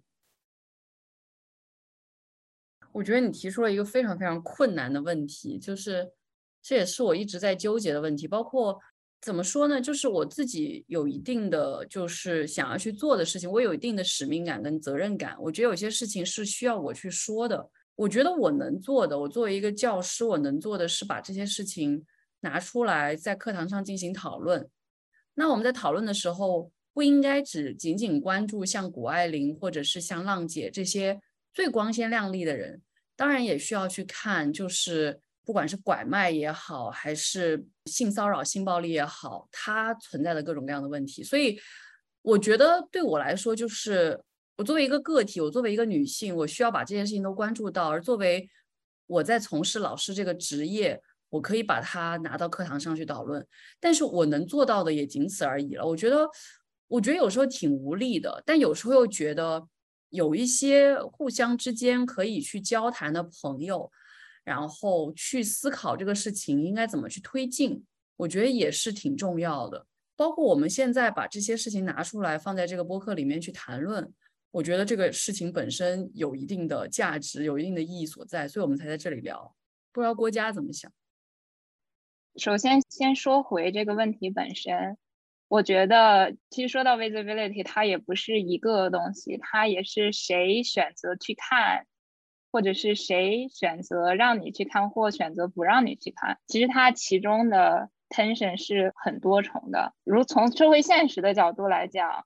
说这些东西是共存的，对，这这就是事实，它确实是。然后在媒体层面，就是涉及到我刚刚说的，你选择去看什么，或者是谁选择让你去看或不看什么。我觉得这是两个怎么说呢？可能从一个媒媒体研究的角度可能是不同的。然后说到林珊刚刚讲的，就是从个人层面是呀。我觉得我这么多年一直就是 在这种挣扎中 度过，就是在想，天呀，我做的这些东西有没有意义呢？就是我们就是写我们论文，然后来研究浪姐、研究博主，然后我们做的有没有意义呢？其实我觉得每个人吧，可能他都会有这样的挣扎。我其实也不知道，就是结论是什么，或者我们应该做什么，我是完全不知道的。如果我知道，我也就不会这么挣扎了。但是，只是说，在最最最底线的、最底线的一个我们要守住的，其实就是一一种独立思考的一种能力吧。就是你知道，你很多事情你是没有办法，我们从个人角度，我们真的没有办法去改变。但是，我觉得，当你心中知道我对他有。我自己有有看法，我我能在我自己的世界里思想中自洽，就我自己有一个底线，我觉得这是一个非常非常重要的事情，这只是一个很低层的要守住的东西。当然要说具体怎么做，我也不知道，我也希望我知道，但是我觉得我可能也不能不会知道，就是这样嘛，每天都是在这样的一种纠结中和自我怀疑中，哦，我做的这些东西究竟有没有价值？因为我我们最开始出发。我们为什么要选择这样的研究？要选择这样的学科？甚至我们是因为带着一种关怀。我觉得其实很多人文就是社科的学生都是这样。我们最开始是有一种对一类人、对一群人，或者甚至是对这个世界有一种关怀在。然后我用一个我呃我之前一位老师的话，就是长江老师，他用的词是悲悯，就是我他说我们说我们是有一种。悲悯在的，嗯，所以我们才会对这这样东西感兴趣，我们才会选择去学习这样东西。我觉得这个就是我们要守住的东西，我们要保存的东西。我觉得不仅仅是做学问的人会有这种悲悯，只是说可能做学问的人的话，选择了以这种悲悯作为一种事业的追求。其实很多不做学术研究的人，我想他们也会有这样的悲悯。这就是为什么铁链女。以及我们我刚才所谈到的其他两个事件，在网络上可以引起如此大的这个反响的原因吧，就是大家对于这个社会的不公都是有悲悯的心态的，只是说你是你会不会以这个悲悯去构建自己的事业吧。但是我想说的是，我刚才所提出来这一套光鲜亮丽的女性，以及这个受到很多社会不公的这个女性的形象，我想说的是，中国现在的主流媒体没有悲悯。中国的主流媒体，在我个人看来，它现在形成了一套，好像是工业时代初期的时候，大家都知道，工业时代初期的时候，与此。跟工业化一起发展起来的一种艺术形式就是电影。学者都已经说了，在工业化初期的时候，电影它作为一种娱乐形式，作为一种文化产业，它的兴起的话，它很大一部分程度上是作为一种 distraction 所存在的。它作为一种艺术形式，把大家的视线，特别是劳动者的视线，从这个很辛苦的这个劳作的生活，很枯燥的、很辛苦的劳作的。生活当中挪开，给你一个幻想的世界，给你一个梦的世界啊，好像给你一个美丽的世界。这个美丽的世界是跟辛苦的、无聊的、机械化的那个呃工作的现实世界完全不一样的一个幻想世界。我想，现在的中国主流媒体，我觉得它在很大一部分程度上是在做这件事情。我们看到的《浪姐》这样的节目，光光鲜亮丽的女明星、运动健将，她们一而再、再而三的翻红啦，一而再、再而三的这个怀旧啦的同时，我们被我们被整一个由媒体世界构建出来的这种情感商品所包裹着。这个情感商品，它也许是一个 feminist sensibility。它可以是一个 female empowerment，它可以是一种 feminine resonance，它可以是观众女性观众与荧幕上的这个女性角色之间的一种共情。但不管是什么形态的这种情感，从这个荧幕当中传到观众这里的话，我想这种情感它不仅仅是一种安慰这个观众的能力，这个安慰本身它是一个让我们的不去过度的思考。这个真正的有的女性在社会上遭遇到的社会的不公，所以我觉得在这一点上，对于媒体以及对于像浪姐类似的这样的综艺节目，我觉得是可以持一个批判态度的。我觉得 Kevin 跟郭嘉刚刚聊的都很重要，然后也值得我们去反思。这个话题挺沉重的，其实一时半会可能也得不出什么真正的答案。但是我觉得，就是我们把他们提出来到这里，希望听众听到之后也能有自己的想法吧。我觉得我们现在回到刚刚我们落下的一个话题，就是关于浪姐这个节目当中的一些酷儿想象。我觉得这是一个非常有趣的话题。然后我们又要重新捡起我们刚刚提到的梦中人这个舞台。Kevin 要不要先来讲一下，就是梦中人这个舞台到底如何？梦中人这个舞台其实当时出来的时候，我自己看了一遍以后我就没太大的感觉，我就觉得说啊，好的，就在卖腐。我的脑子里面就是这样，就觉得哦，好的，卖腐。但是没想到，就是第二天大家的那个反响是非常强烈，特别是我有一个女性朋友，马上就给我发来了这个。WeChat 这个广告，她说：“天呐，要疯了！”然后他马上就把那个微信截图给我发过来了。他说：“两人在舞台上都在手臂上戴了白色蕾丝边，哇！链子用白色蕾丝边盖上了自己的黑色蕾丝边纹身，哇！天呐！而菲菲戴在了手腕上，好像是曾经割过腕的地方，哦，想哭。”然后我说：“天呐，这这就我我就跟我朋友说，难道这就是拉子界的这个高光时刻是吗？”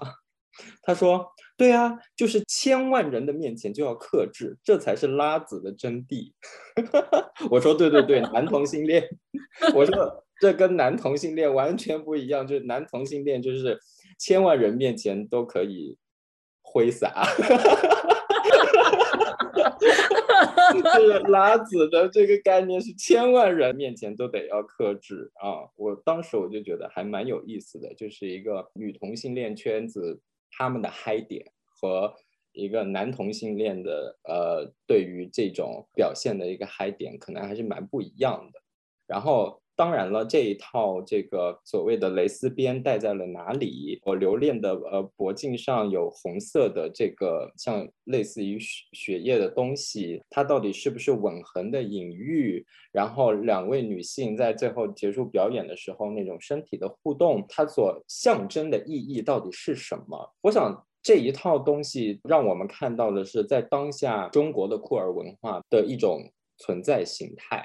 就是它是一个高度密码化的文化表达。密码化的意思就是说，你懂这套密码，那你就懂它的象征意义。如果你不懂，譬如说我让一个让我妈或者让我爸来看看那个表演，他可能就会觉得哦，这个歌唱的蛮好听的，哦，这两个姑娘蛮漂亮的啊，他可能就不懂这一套密码。他们可能甚至不懂什么叫蕾丝边，对吧？啊，所以你不懂这套密码，好像这套文化就不存在。我觉得这是当下中国的这个酷儿文化一个共同的一呃，就是不管是男同性恋酷儿文化还是女同性恋的酷儿文化，共同的一个现象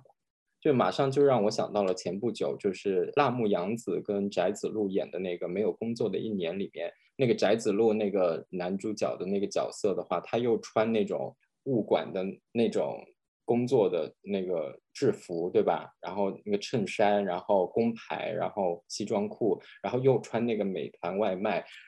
的那个制服，哇！任何男同性恋，中国的男同性恋都会为之疯狂，因为这两套制服 就是中国男同性恋群体现在会狂热的两两套制服。但是那部剧里边根本没有任何就是男男的或者女女的。这种同性的暗示，但是我想那一套中国的这个同性恋群体，这个消费群体，他们喜欢的是什么？他们的癖好是什么？这些喜爱的东西和癖好全部被编码在了这个你不懂这套密码的人就看不出来这套密码的 文艺作品里。我非常同意 Kevin 的这些观点，就是会有一点那种懂得都懂的那种感觉，但是同时我。如果我们又回到梦中人这个舞台，我不得不说，我觉得不管你是谁，你看到这两个女性的这种身体互动，你一定都会有一些触动。我觉得，就算你不懂这一套所谓的密码，所谓的同性情欲的密码，我觉得也会有所触动，因为太直接了。他摸的不是说我们手拉手。当然十指相扣又是另外一个可能有一些暗示的东西，但是实际上就算是所谓的 homosocial relationship，就是所谓的女性的同性情谊这样的一种关系当中。也可能会有十指相扣。我从小都跟我我的女性特别好的朋友十指相扣，她没有情欲的暗示，她只是一个情谊的暗示。所以至少你可以到这一层，然后可能他跨过了一些情谊，到了一些情欲，因为那种身体的互动，他摸的部位不太一样，包括他抹这个这个漆的时候，这些东西，我觉得你只要是一个对自己、对于身体、对于自我的这种怎么说呢？就是关于性别的这方面有一点点感受的人，我觉得应该都能感受到一些什么东西。我觉得这是梦中人给我带来的一个很强烈的震撼。就是我当时看的时候，就有一种天呐，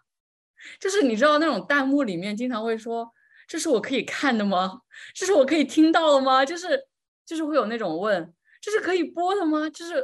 就是那种那种弹幕，如果如果我在发弹幕，我肯定也会发那种。然后我觉得这也是一套话语，就是你能看到，比如说现在耽美广播剧，很多人都会在，比如说他们两个人在亲吻，或者甚至是在做爱的时候，他就在上面写：“这是我能听到的吗？”当然，这些动作我们知道都是亲自己的手臂啊，然后那些口水声自己发出来而已，根本没有，肯定没有那些动作本身存在。但是就会有这些，包括 B 站里面。有一些视频上面也会写，这是我能看的吗？这我能，这是能播的吗？包括《魔道祖师》第三季，就最后一季的时候，第九、第十集这两，虽然那一季做的很烂，但是呢，这两集实在是 太强烈的隐喻了，就是魏无羡跟蓝忘机那个服装变成了红色，就是两个人在结婚的那个仪式上面一样，就是这些东西，难道大家不懂吗？异性恋文化里面也是这样的啊，只是现在变成两个男性这样了，所以我觉得这是很有趣的一个现象，就是这种就是梦中人就跟那些就是我们平常看到一些耽美的剧集，甚至在相呼应。我觉得这个真的很神，而且这两个人如此的赏心悦目，留恋不美吗？薛凯琪不美吗？就是大家都喜欢看俊男美女的表演嘛，这两个人的表演，我觉得在。同性情谊、同性情欲上面给人的赏心悦目的感觉，几乎是一百分以上。所以就是我在这个点上，我觉得梦中人真的是非常非常的震撼。不一定需要密码，但是你可以看到的，甚至包括他们的抖动。就是刘亮后面接受采访的时候也说，就是他们那时候心情太激动，就是两个人觉得，当然他说两个人觉得完成了一个如此好的舞台，所以在那个瞬间大家都抖得很厉害。但是你怎么知道他当时没有带入一些情感呢？我觉得肯定有的，所以就是这一切，包括后面薛凯琪，就是各种情绪的表达，其实都蛮明显的。我觉得就很自然，就很明显，就一目了然。对，不知道郭嘉对这个怎么想？先不说这个舞台具体的吧，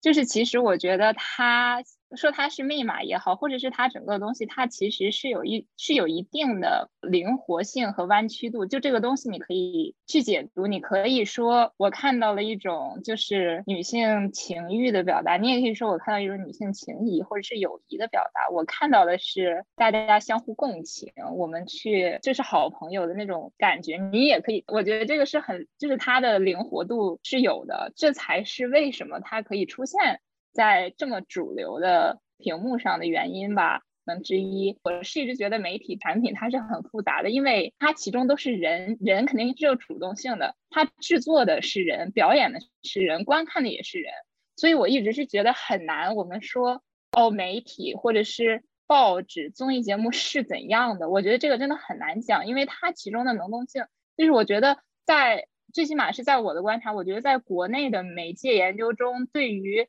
生产者的主动性、能动性是很少，包括他们怎样跟一些审查、一些规定去 negotiate，就是这样的研究。前些年有，但是这些年越来越少了。所以这个真的是很难讲，但是我也不不知道他们具体这个舞台本身，他们具体是怎样去，就是比如说呃，节目组导演是怎么去上这这些动作怎么去编排，包括编舞师，还有这两两位就是艺人自己。所以我觉得你要去想其中的 tension 和每个人可能带进去的自己的，甚至说自己的目的，我可能这样说不太好。但是就是每个人带进去的东西，我觉得它是一个特别丰富的，它是特别有 tension 的。然后包括你脑子中还要说这个究竟 能不能播，对吧？然后之后会不会剪？我觉得这些 tension 其实是非常有趣，就看媒介产品是怎么形成。然后下一个问题就是观众是怎么解读的。然后我还想到，其实我昨天看哦，这个我要承认，这个舞台是我昨天晚上才看的。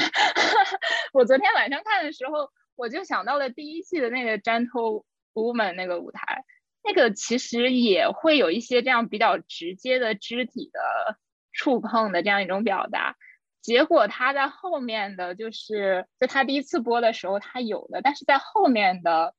re record 或怎么说呢，就在后面的上线的平台长期上线的节目中，他就全部都删掉了。昨天肯定不是说这个节目第一次播，肯定是梦中人已经上线很久了，然后我发现他们都还在。其实我是有点惊讶，因为只是跟之前的《Gentle Woman》那个舞台做一个对比。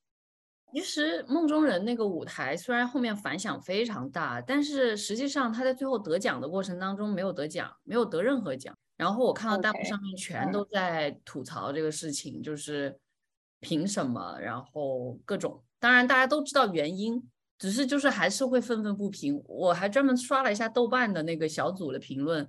也是对这个节目没有得奖表示非常的不满什么的，我们没有办法去完全准确的探知节目组最后到底是出于一个什么样的动机，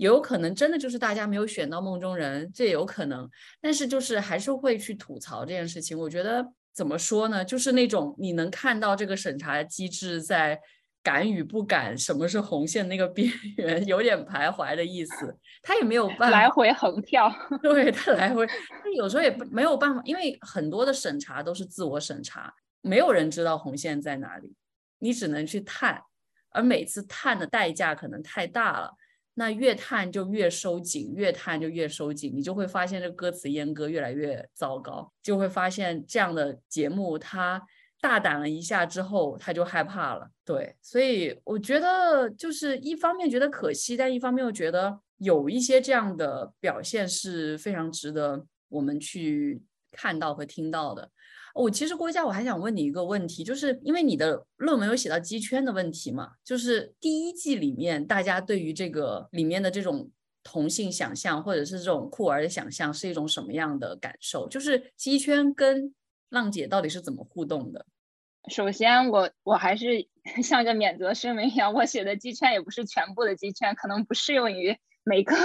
自我就是认同为鸡圈粉丝或者是鸡圈女孩的情况，它只是一个我们在一些就是互联网的讨论中的一个大体的观察吧。其实我最开始感兴趣的还是因为姐姐这个话题本身。又回到我们最开始说的女性的话题，就是她们代表了一种很特定的，我们刚刚说的是可能 popular feminism、post feminism，你怎么又说回来了，就这样一种很特定的这样一种女性形象，然后很她很成功，然后很自信，可能会很多人会觉得她们很进步，然后很女权主义，但是那一方面你又发现她们不突破，她们还是我会在 beauty fashion 这样一种定义之下。这样一种传统的审美之下，然后什么样的是女性传统的美，然后是这样去呈现，但是这就又跟机圈的一些人的就是一些偏好，或者是最近流行的一些风潮，它就又结合起来，因为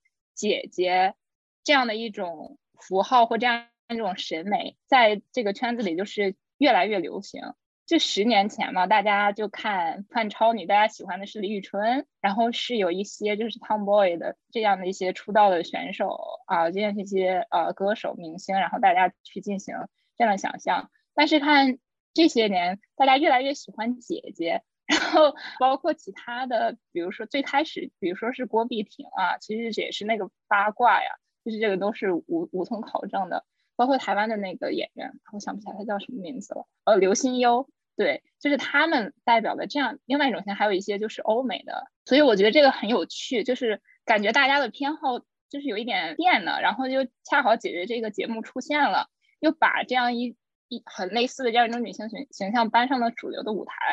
所以这就是最开始我们觉得，哎呀，这个感觉可以探索一下。当然，其实从我个人来讲，我最感兴趣的并不是酷儿文化或者是粉丝文化本身，我其实感兴趣的还是 post or popular feminism 我们流行的这样一种 rhetoric 或这样一种流行的 discourse 去怎样入侵，然后酷儿文化这个空间，然后又去怎样大家肯定会接受一些，就是从其他的，因为每个圈子都不是封闭的嘛。就是它怎样这些东西是相互影响，然后相互结合，所以我们在文章中用了 ambivalent 这个词，就它也是一个很复杂的这样一种很有 tension 的这样一种东西。对，其实这是我自己真正感兴趣的原因，但是我觉得都很有趣吧，就是莫名的这样流行风向的转变。前面一个问题是说这个这一套编码的酷儿表达它有多么的明显，这个明显不明显的问题，我觉得。呃，在我看来，这个明显不明显的问题，呃，我不能回答，因为就像 刚才灵山所说的，他说啊，你看他那个涂那个油彩在身上，哇，那个不情欲吗？什么什么，就是就是这种反应的话，其实我觉得是非常主观的一种反应。就灵山有这种反应，是因为灵山他非常，他已经长期经营在这个酷儿中国的这个酷儿文化圈里面。他很懂这一套东西，或者是他非常 sensitive，他有那个 sensitivity，对这些东西有这种敏感度。但是你换一个真的，你换一个别人的话，真的不见得对这些东西有敏感度。所以我想说的是，这一套编码，它一方面是当然是要绕过这个国家的审查机制，这是重要的原因之一。另外一个重要的原因就是，其实这个编码是在我个人看来是制作。人与观众之间的一种互动，它其实是一种把这个酷儿情感如何变成能够把它贩售出去的一种一个观众与制作者之间的一个 contract，它是一种 契约式的，就是他好像是在说，因为现在中国的这个状况底下，这个酷儿文化产品，不管是小说也好，影视作品也好，综艺节目也好，还是音乐也好。它是有非常高的受众群体的，就是这群受众的话的消费能力也是非常非常强的。对于很多这个文化产业的人来说，你是不可能完完全全放弃这一个消费群体他们所持有的这个消费需求的。那在这样一个情况下，另外一个第二个原因我要说的就是这一套编码的行为，它其实就是一个市场为导向的一种行为。所以，我们看到这个酷儿的这种编码的文化表达的话，它一方面是与国家的审查机制有一个关系，另外一方面，它与这个市场的需求也有关系。我觉得这就是当下中国的酷儿文化的一个存在的一个状况吧。一方面，中国是没有办法去，你再怎么审查这个东西，你是没有办法去，就像我之前说的，阉割这种市场需求的。你一不能阉割市场需求，二你不能阉割的是观众对这个，哪怕譬如说我今天就是做了一部剧或者做了一个表演，然后好一点这个意思都没有，但是这个观众好像就是有特定的一群观众，就是对这个东西解读出了一些意味来，对吧？这就是观众的这个诠释性的主观能动性，这个观众的主观能动性，你再怎么去审查，你也是。审查不掉的呀。既然市场需求审查不掉，观众的这种主观能动性也审查不掉，那自然就会形成了现在呃这一套编码式的这种酷儿表达。我觉得它本身就是要把这个酷儿的这种情感变成一种编码，贩卖出去，好像是我这样做了啊，你懂我也懂啊，但是第三个人，或者是说那些不懂的人，就让他们不懂吧，这反而好像是一种。在我看来是一种消费的一种刺激，就像当这个弹幕里面有人说“哇天哪，这是我能看的吗？”我觉得十句说“这是我能看的吗”里面至少有八句是说“天哪，我好喜欢”的意思吧，对吧？对，就这个意思。剩下两句，可能剩下两句是说，是真的说“天哪，我能看吗”的意思。我想这就是现在就是中国特有的一种。以市场为导向，但是又不得不兼顾国家审查机制的一种酷儿文化生产的形态。我想补充的就是，怎样看待审查吧？queer 文化其实是的，它是不可能完全被抹去的。然后也是因为我们在我们审查下这样的一种环境下，它塑造了一种特定的，就是只属于中国的一种酷儿文化。我觉得这个就讲到福柯的，就有有 power 的地方，它就是有 resistance，然后它就是有你去在一定的 negotiation 之中，然后去一个很灵活的。就是这样的一种文化的这样一种生产或者是一种理解，我觉得这个真的是很有趣，而且真的是很特殊。所以这个就是为什么我们在论文中一一直要说 ambulance，然后一直要说 invisibility and visibility，因为其实一方面它确实是的，它其实没有完全的去消除，它留下空间和我们自己创造的空间都是有的。所以他是看到我们看到说梦中人这样舞台，或者是其他一些舞台，就是你很很难说，我就是用批判，我就说这个东西它就是不行，它为什么不直接说出来，不直接庆祝呢？我觉得做出这些 judgment judgment 是特别的不公平。然后对的，就是对观众或者是对其中的一些生产者来说，它都是一些特别不公平。然后也就是因为它这样的很复杂的这这样一种东西在。我们才会觉得哦，这个东西特别有趣，我们才会有我们今天的讨论。然后还有一点，我想在 queer 这方面提的，就是又回到了之前，因为我们也是 invisibility and visibility，还是谁能看到，就是谁被选出，当然被。被谁的这个这个很很模糊，但是谁被选出来可以作为被看到的中国酷儿，我觉得这个也是也是在我们的那论文中最终想讨论，也就是又勾回了 popular fandom 的这样一种。其实除了大家刚刚说的小说呀、耽美剧啊，包括像浪姐这样综艺节目啊，我觉得还有一个特别 就是博主，就是自媒体小红书上。看一下，如果你点进去一个，他会不同给你推荐，就是一些呃女同的博主很多，包括男同也很多，然后或者一些性少数的博主，而且就是我看到的是有 MCA 公司专门去招，或者他们就想要这样人设，我就是我就要这样，我不是说说啊，作为同性恋这个在。我们这里不主流，或者是会受到审查，所以我们不要这样，不是，反而是这样，我们更要 对。然后他现在在 MCN 的这个网红的博主的领域，他是有这样一种现象。但是你又看到这样的人，他有一个很固定的，就是之前我听也是听别的，就是那个播客那个节目，他们提出叫阳光中产 gay，然后我觉得这个真的特别的 戳中我，我觉得。是啊，那些小红书上的博主，包括像刚刚他们说被编码过的，我们可以解读出来的那些出现在主流媒体的形象，我们可以感受到那些形象，其实很多可能百分之九十九都是符合这样的一个标签：阳光、中产。对，更有趣的，我是看到很多现在有很多混血宝宝。他们就是可能是是单亲妈妈，或者是单身爸爸，然后或者是他是这样一个同性家庭的这样一个孩子，然后他大部分时候是混血，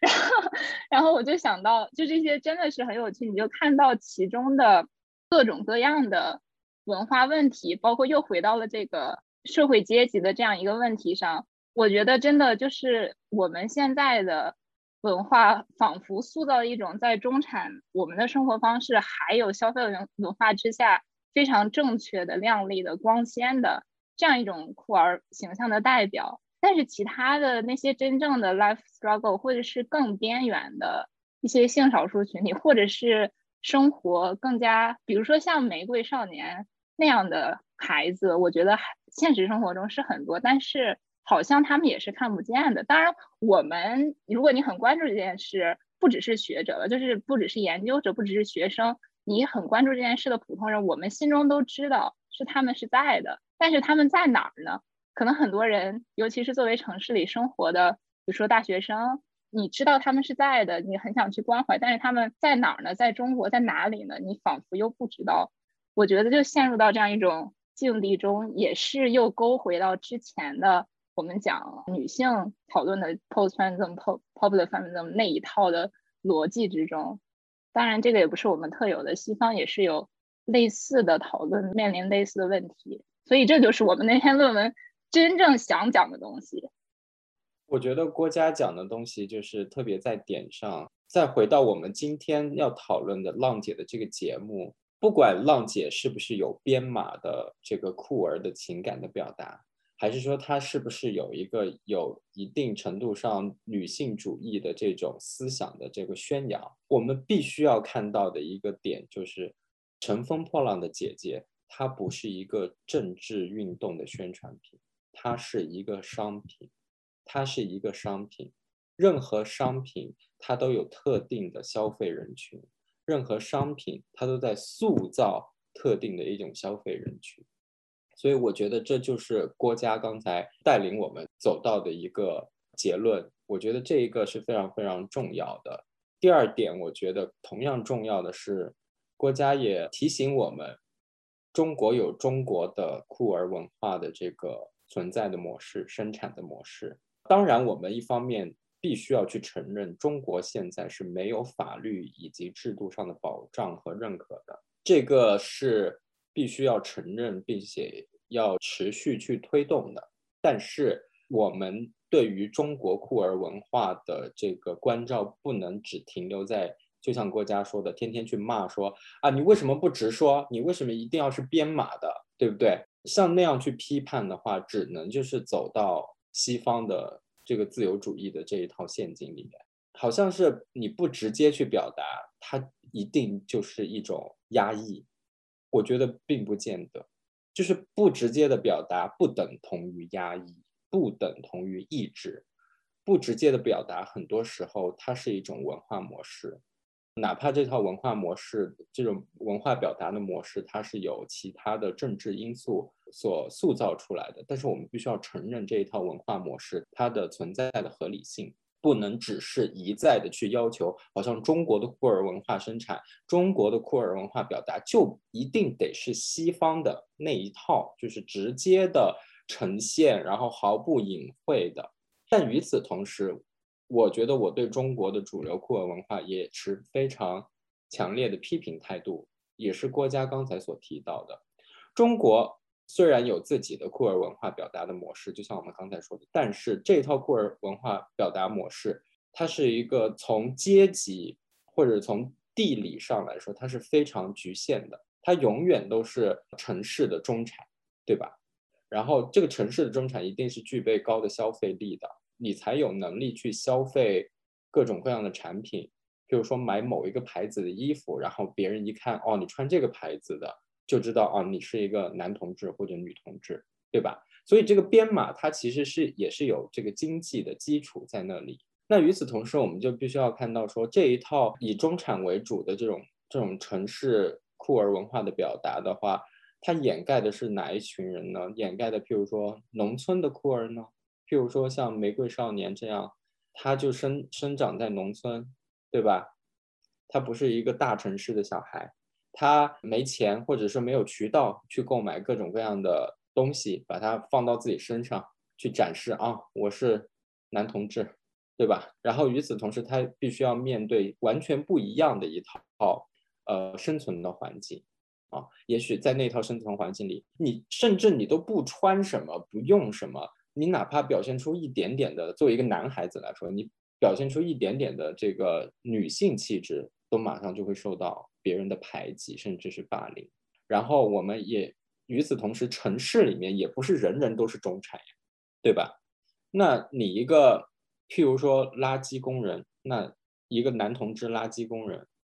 我们看不到这样的形象呀，对不对？我一个女同志，比如说她关在什么深圳的什么厂里面上班的，如果她是一个女同志呢，她的生存状况是怎么样呢？我们也看不到。所以我觉得中国的这一套，它有它自己的模式，它不是符合于西方的那一套直接的那套自由主义的表达的。但是与此同时，它又与全球的这种以资本为核心、以资本为以消费为基础的这一套酷儿文化，它是。勾连在一起的，就像在美国，你一到这个这个骄傲月的时候，你出去啊，银行也是也骄傲，对不对？然后衣服品牌也骄傲，手机也骄傲，什么呢？反正只要是卖的东西都骄傲，都是彩虹的，我每次看到我都觉得简直是我不知道该哭该笑。但中国就是往往也在这一套以资本和消费作为载体和作为这个推动力的这套酷儿文化里面，中国往往又是合谋者。所以对于中国现在的这个酷儿文化的表达，我失望透顶。我特别 就是该哭该笑那一点，我觉得真的这个真的就是特别能描述我的心情，真的就是不知道怎么去评价啊。其实尤其是在这一点上是相通的，就比如说像骄傲游行啊、m a r d y Gras 啊这样的啊，其实一样的，就是你看到那些小红书上博主，你也是感觉啊，是的，他是的，他是这样表达是好的，但是一方面。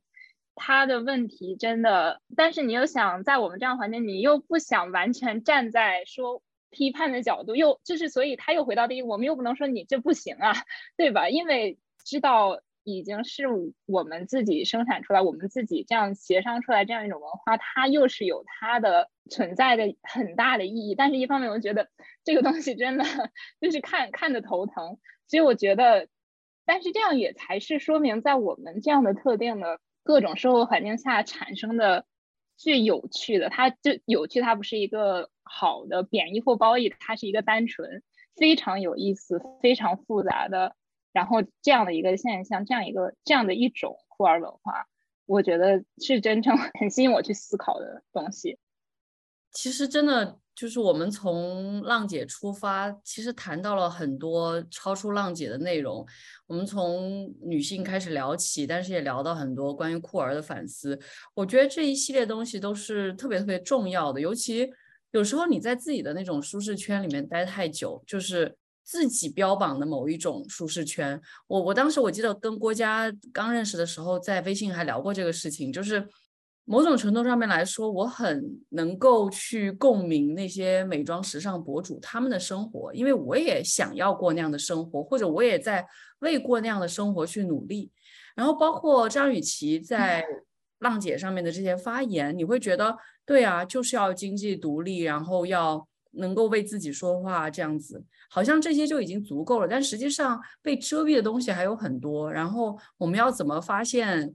那个背后的东西？要要打开那扇门，其实有时候就是需要我，我觉得真的是需要我们这样去聊，这样去说，才才会意识到的。对我来说真的是这样，就是我很长时间都活在自己的舒适圈里，而且我也很相信成功的那一套，不管它是针对个体还是针对女性，我都曾经非常相信。但是当你走出了那个舒适圈，你去发现原来这个世界如此广大的时候。